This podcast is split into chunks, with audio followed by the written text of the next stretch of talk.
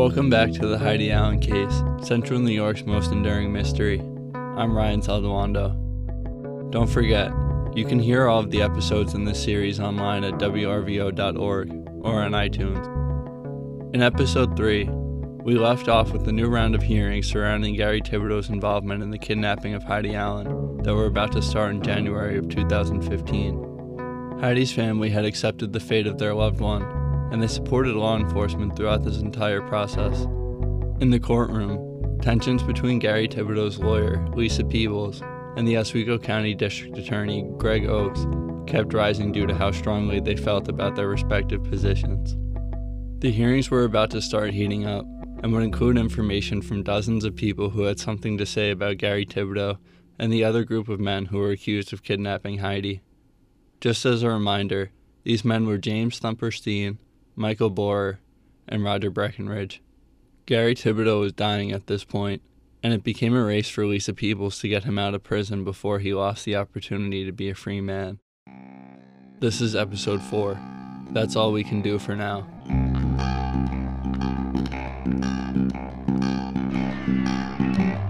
Let's take a step back from the beginning of the January 2015 hearings and go back to the fall of 2014. In the last episode, we heard Lisa Peebles and then Syracuse.com reporter John O'Brien talk about the work they did to prepare for the hearings. Part of that work came in the late summer through the fall of 2014. That's when the area around the cabin that Tanya Priest claimed Heidi's body was brought to and disposed of was searched. Both the Oswego County Sheriff's investigators and the Federal Public Defender's Office, led by Lisa Peebles, conducted their own searches. The cabin was said to be owned by the family of Jennifer Westcott at the time of Heidi's kidnapping.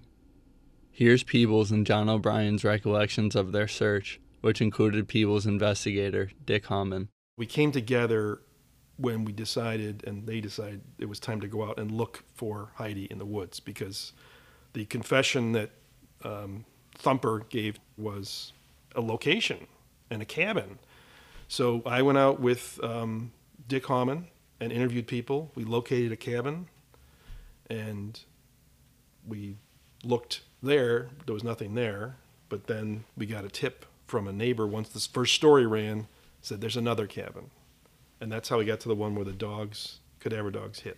And, you know, the the perplexing thing about all of this was they never did anything after the initial interview of Westcott to try to locate whether there actually mm-hmm. was any sort of structure or cabin in that area. Because when they were questioned about it, they would say, oh, the area is too vast, it's too big, you know, we're not going to search it. And that was the feedback that we got from the district attorney at the time. So that's why it, there were times before I even recruited John to become involved in the case where Dick and I were wandering through the woods had no real idea where we were, trying to find any structure or cabin or knocking on doors and asking people if they knew of any place.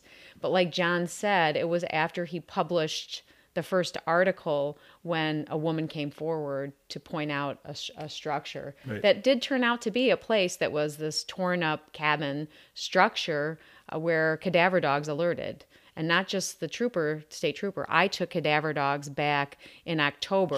That happened in July, and the, both the dogs alerted in the exact same spot. They indicated, which is even more, which is even stronger than alerting. They indicated the presence of human remains, and both the handlers were quite confident, and their dogs had actually found human remains in the past. So um, unfortunately, what may or may not have been left um, was not enough to, it was trace in the soil um, or whatever the case may be. But, you know, so we're quite certain that she was there at some point.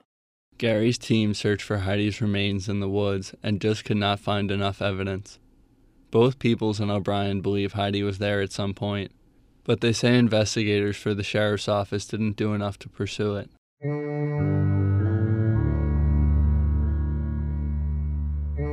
Monday, January 12, 2015, was the official start of Gary's final push for freedom. He had Lisa Peebles fighting for him in the courtroom, which provided something to Gary that had not existed in years hope. Opposing them was the Oswego County District Attorney, Greg Oakes, who had the support of law enforcement and Heidi's family backing him up. These hearings brought the points of view of many people into the scope of the court, including the men who were accused.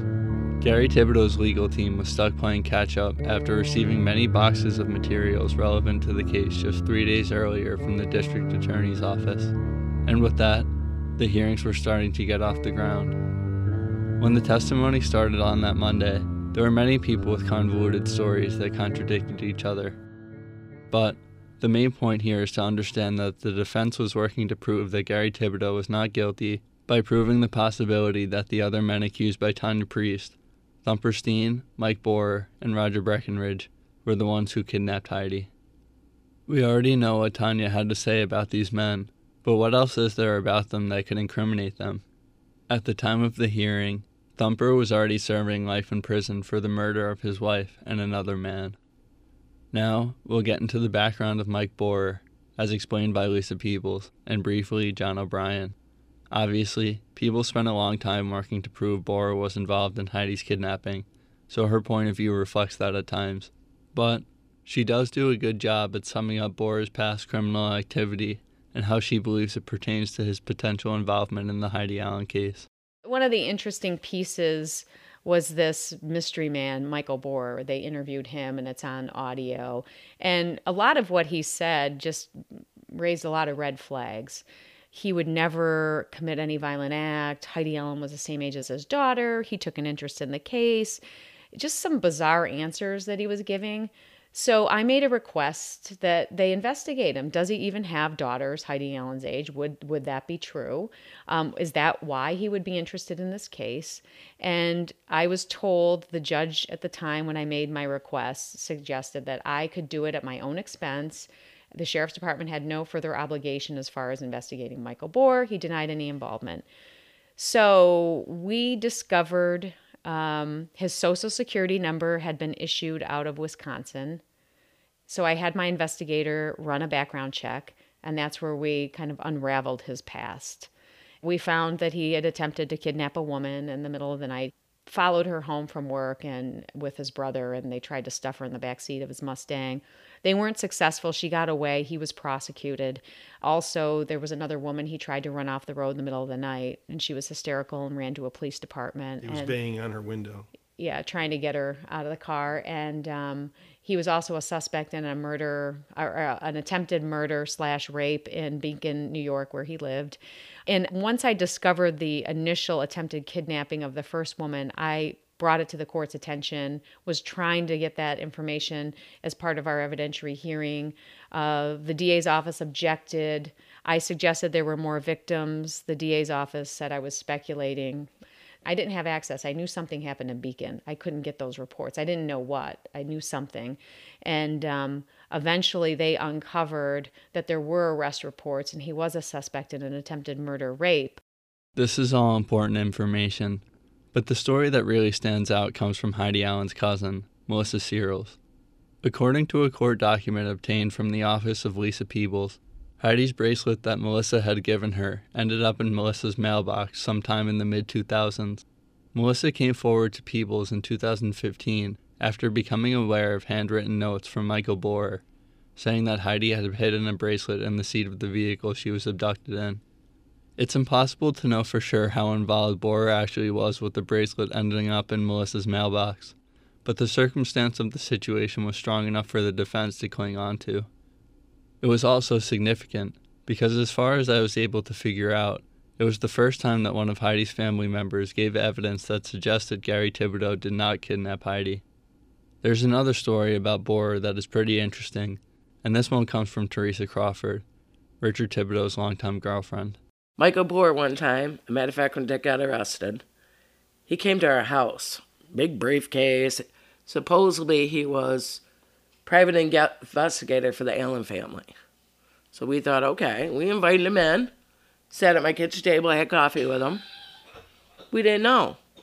I mean, like I said, he looked official. He looked like, you know, asking us all these questions, and we're answering them. We're trying to help. We're, you know, we're trying to bring this girl home any chance we had, you know, come to find out it was him. And I, I was like, I just couldn't believe it. D.A. Oakes was candid about the Bohrer situation, and it was clear his point was that he tried to remain fair to Peebles and her team throughout the entire process. The defense uh, found some of the information regarding Michael Bohr and his history in Milwaukee, um, which again, we had done a criminal history search and we didn't find it. And quite frankly, we're still not clear why it didn't show up on the search that we did. Um, but after we were made aware of that, we conducted further investigation and we learned of you know the charges and the stuff that occurred in Beacon City, uh, where he was never charged or arrested, but certainly was a person of interest, and we disclosed that to defense because that's our job. And you know, anytime we came up with information that was favorable to the defense, uh, we turned it over to the defense. I was never able to contact Bohrer, but his potential involvement with the case became one of the main focal points for Peebles and the defense.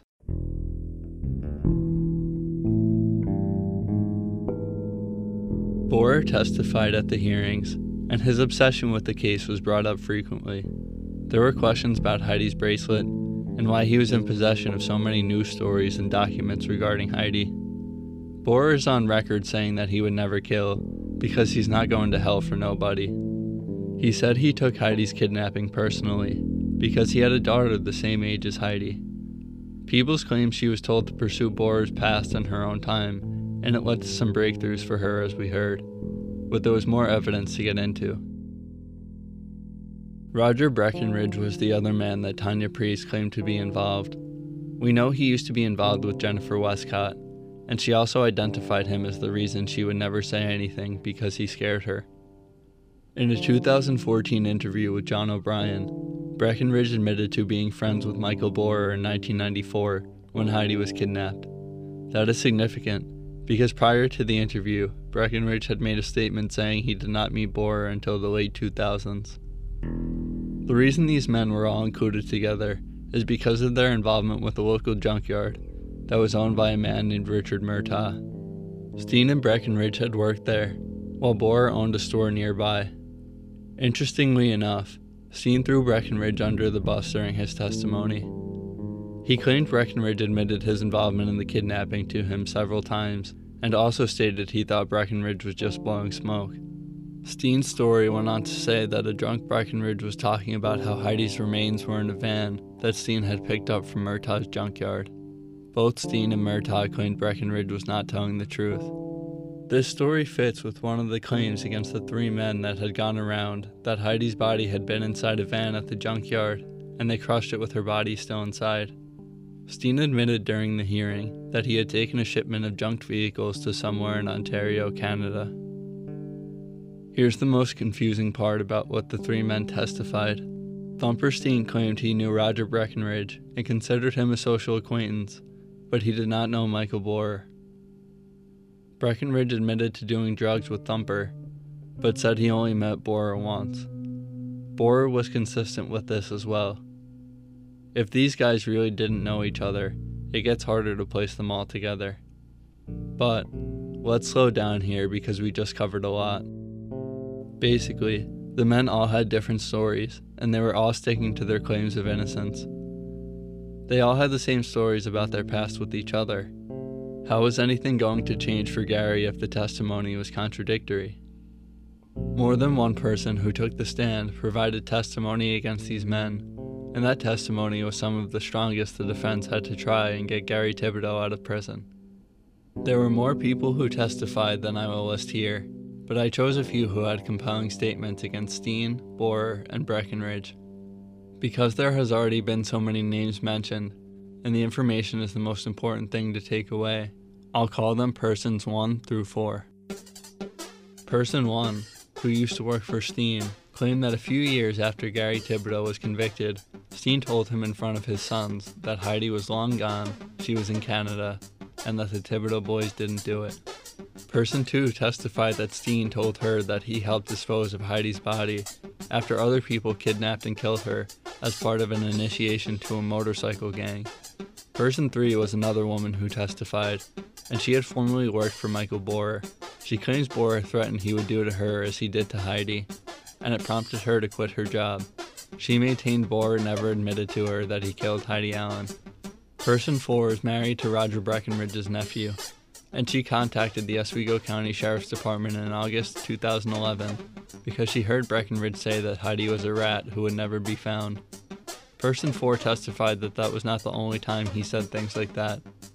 And when she tried contacting the Sheriff's Department again in 2014, they did not respond to her call. These are just a few examples of testimony against the new suspects, but we also have to consider the other big argument that was going on. Heidi was allegedly reporting information about drug users to law enforcement back in 1994, which adds a whole different layer here. Steen, Bohrer, and Breckenridge all used drugs to some degree. Gary was also a drug user. There were different stories from different people that Heidi had been using drugs with all of these men at different times, and for that, it really comes down to who you choose to believe. The legal process here was contentious still, and based on the way things were going, it would remain that way until the end. D.A. Oakes had confidence in the evidence against Gary Thibodeau, and Peebles believed Gary was innocent. Proceedings in court continued for the following months, but things just seemed to keep coming up in favor of Oakes, despite all of the new evidence against the three other men. Through the entire legal process and his declining health, Gary began to accept what had happened with his life, and he really appreciated that his legal team truly believed him and made such a strong effort to clear his name. The court process continued to roll on, but now we've covered all of the big points that were used as evidence. Both sides did their investigations, and they worked for years to prove who was right and who was wrong and who was innocent and who was guilty. It would take a very long time to explain all of the steps of the legal appeals that took place, but we already know the arguments, so let's skip to the end. In early 2018, the case had made its way all the way to the highest court in New York State, where it would be decided by a panel of seven judges. What basically ended up happening is that most of the testimony against Steen, Breckenridge, and Bohrer was determined to be hearsay. And because Jennifer Westcott recanted what she said in the recorded phone call with Tanya Priest, that was discredited too. The people brought to the stand who had things to say that made Gary sound more innocent were not regarded as credible enough witnesses to have an effect on the outcome. That's in contrast to the original trials two decades earlier, where the jailhouse informants were interpreted as very legitimate. The judges heard Gary's final appeal in April 2018, and they decided on it by June. By a 4 to 3 vote, it was decided that Gary Thibodeau's conviction would not be overturned because the majority of judges did not find all of the new evidence trustworthy enough. Greg Oakes is still the Oswego County District Attorney and here are his current thoughts with how everything played out. I'm not certain what the result of a new trial would have been. Um, certainly, it potentially could have ended in an acquittal, but it could have also ended in a conviction.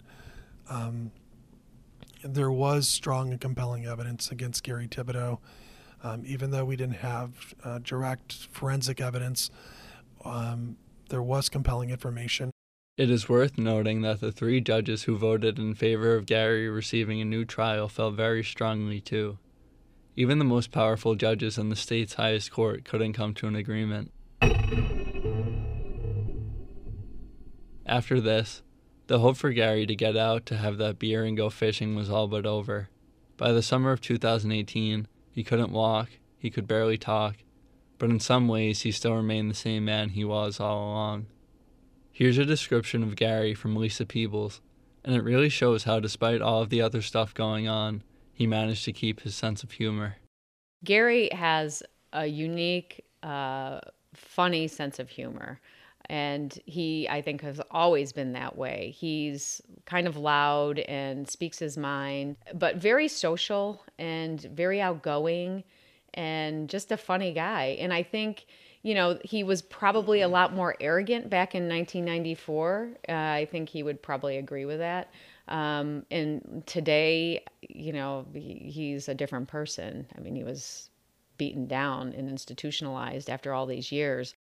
On August 12th, 2018, Gary Thibodeau died in hospice care at the Coxsackie Correctional Facility at the age of 64.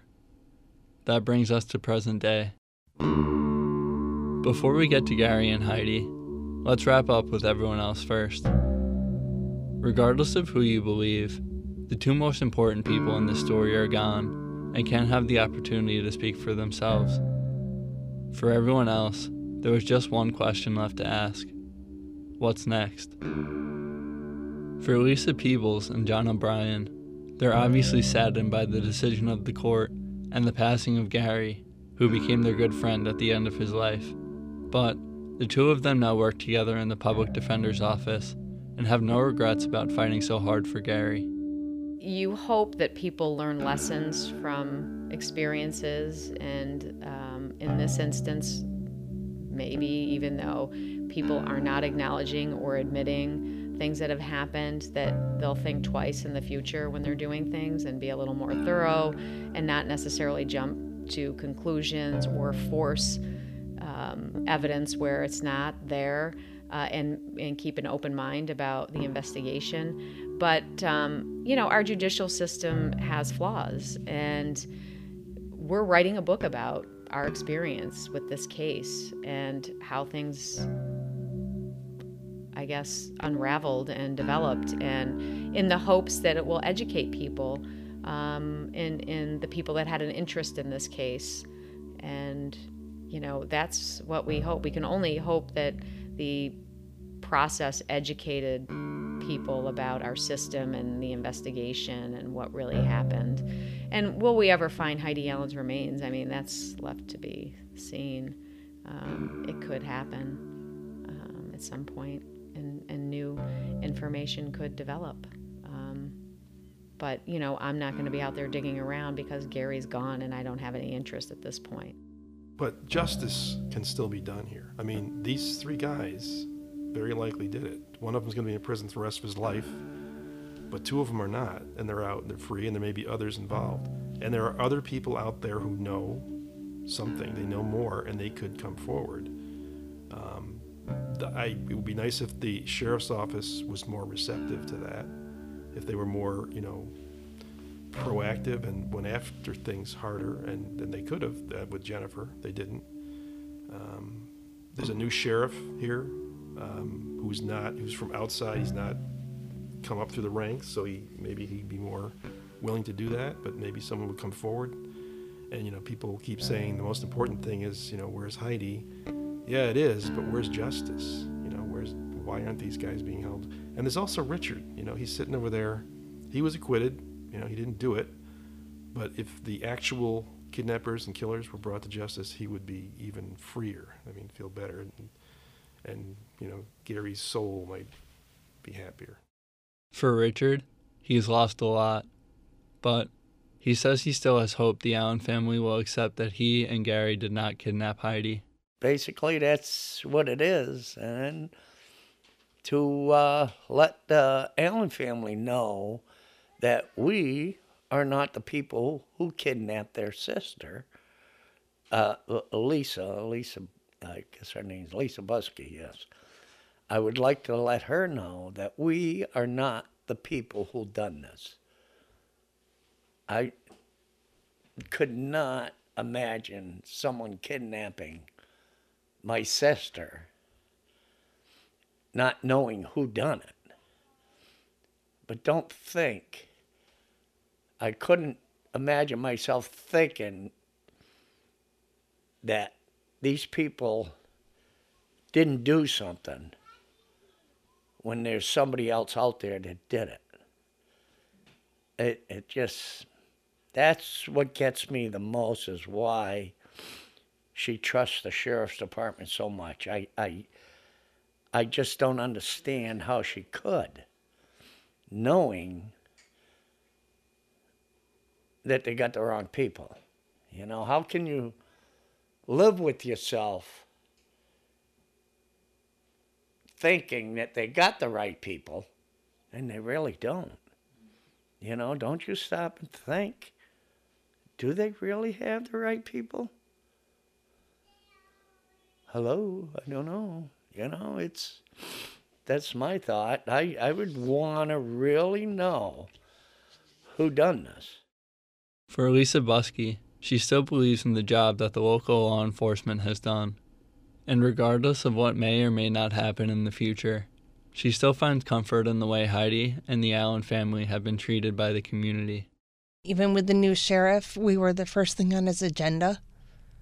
So they haven't forgotten. They haven't forgotten Heidi. My mom passed away three years ago. Well, two and a half. It would be three years this September on Heidi's birthday. And they haven't forgotten even the new sheriff, Sheriff Hilton's.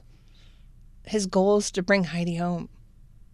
So they can't do any more than that. They follow up every lead, they keep in contact with us. I have their home phone numbers, I have their private cells, I have their work cells, and they encourage us to call 24 7. And they call me. Um, so I can't ask for any more than that. I know a lot of families of missing, and they don't have um, open relationships with their law enforcement. They don't have the luxury of walking in and just visiting with law enforcement. The law enforcement does not follow up with the families, and the Oswego County Sheriff's and the DA's office go above and beyond to keep the family included. I can't ask for more than that because most families don't even have that. On April 3rd, 1994, people changed out of their Sunday clothes, switched into jeans and boots and jackets, brought their Easter dinners up to the New Haven Fire Department, and sacrificed their Easter holiday to search for Heidi. And they've never forgotten. There's a family, and every year on Heidi's birthday in September, they tie two orange ribbons to the tree at the end of their driveway. And every April 3rd, they put up two new orange ribbons and take down the worn ones and send us a note and say we've we've updated the orange ribbons. We'll never give up. And there's days i drive out of my way just to drive by this house so i can see the orange ribbons because the community has never forgotten. The original poster still hangs in the post office the sheriff has the original um, flyer hanging up on a bulletin board and sheriff hilton said the bulletin board's going back up after they paint the walls because that's the focus. To sum things up here, there is a lot of stuff that happened that is seriously impossible to make sense of. I have spent months trying to understand why things happened the way they did, and it just doesn't add up. Someone involved with this case told me something I've held on to after we finished our interview, and I'll share it with you now. It was that any two reasonable people could be presented with all of the available information and reach two vastly opposite conclusions. Based on everything presented over the last four episodes, I believe that to be true. The unique thing about this case is the lack of physical evidence.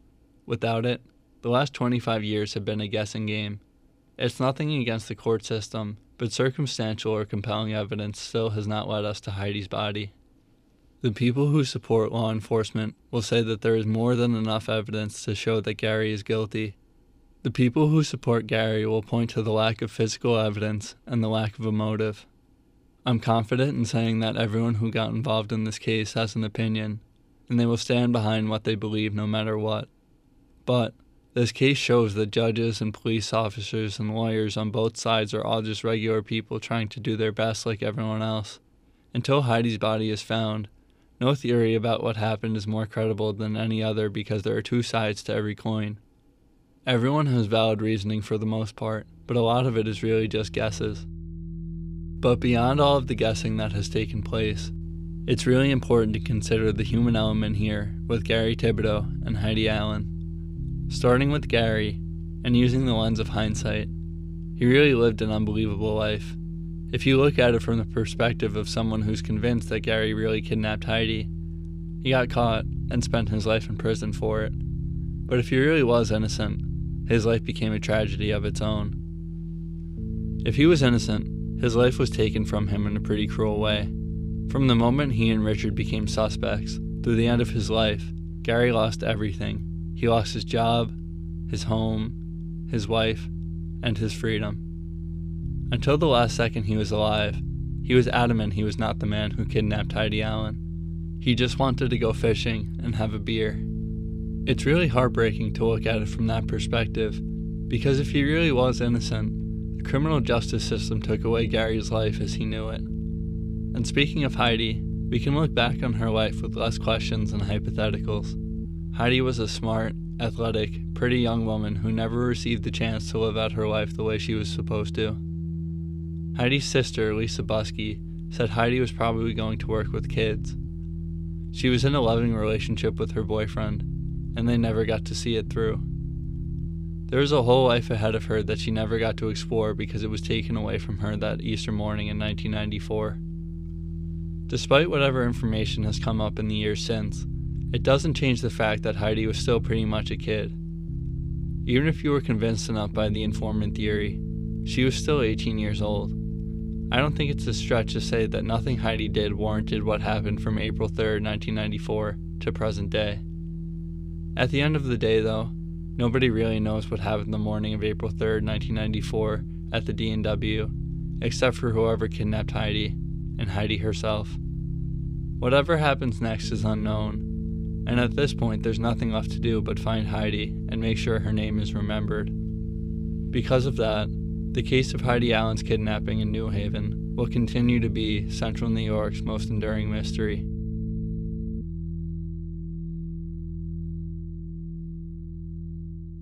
One last thing, I'd like to direct you to the Center for Missing and Exploited Children and their website, missingkids.com. Lisa Buske told me about the organization, and to help them find more missing children, you can donate at their website.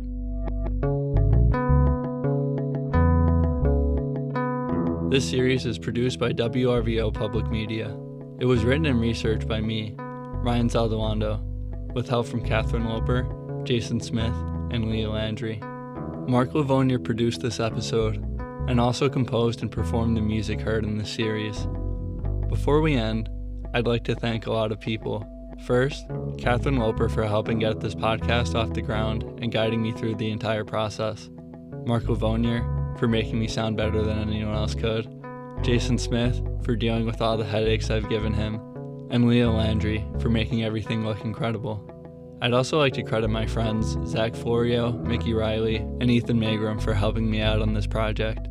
And finally, thanks to everyone for listening. I hope you enjoyed listening as much as I enjoyed doing it.